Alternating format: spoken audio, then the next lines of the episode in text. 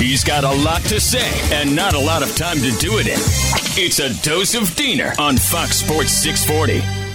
I have got a lot on my mind today, um, and I'll focus on the Dolphins. Maybe I'll talk about the Hurricanes later on in the week, although I will credit them with the win. It was great to see that nice, gutty performance by them. Love seeing Tyler Van Dyke playing well, young QB, but I'll get to them later in the week.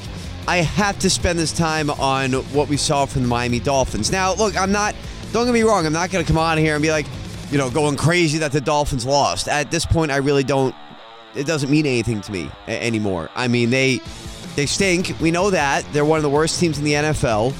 Um, I mean, I think they, they could be the worst, although the, maybe they could beat the Lions. Maybe. When they face off against the Jets, we'll know the answer to that one. But that's not the point here. The point here is how can we continue to say that Tua is the problem? That's that's where I'm at. If the Dolphins are losing, the Dolphins are losing, okay? They're not good. They don't have the talent to win games, clearly.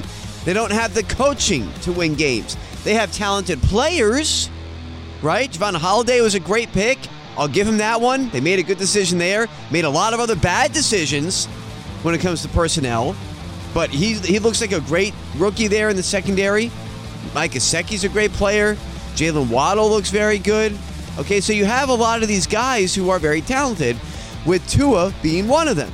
I got into a huge argument over the weekend, or I should say yesterday, really, on on social media because I put out there I said if you think that Tua is still the problem, then you simply do not know football. And I'm sorry, but it's true.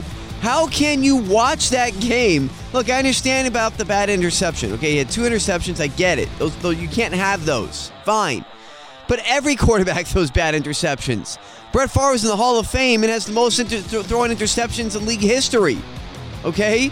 So you can't tell me that because a quarterback throws a bad interception or has a couple of interceptions here and there that he sucks because he doesn't. Like that's just an, an uneducated, uninformed, short-sighted opinion. Sorry, not sorry.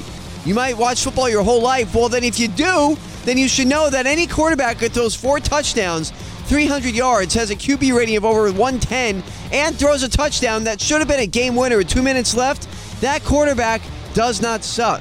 And if you still think that Tua is the problem with this team, then I don't know what to tell you anymore. Go be a fan of, of another team because you don't know what you're talking about. So much to say, so much to say. He's got even more to say, and he'll do so on Twitter. Follow him at SDiener86. It's a dose of Diener every weekday on Fox Sports 640.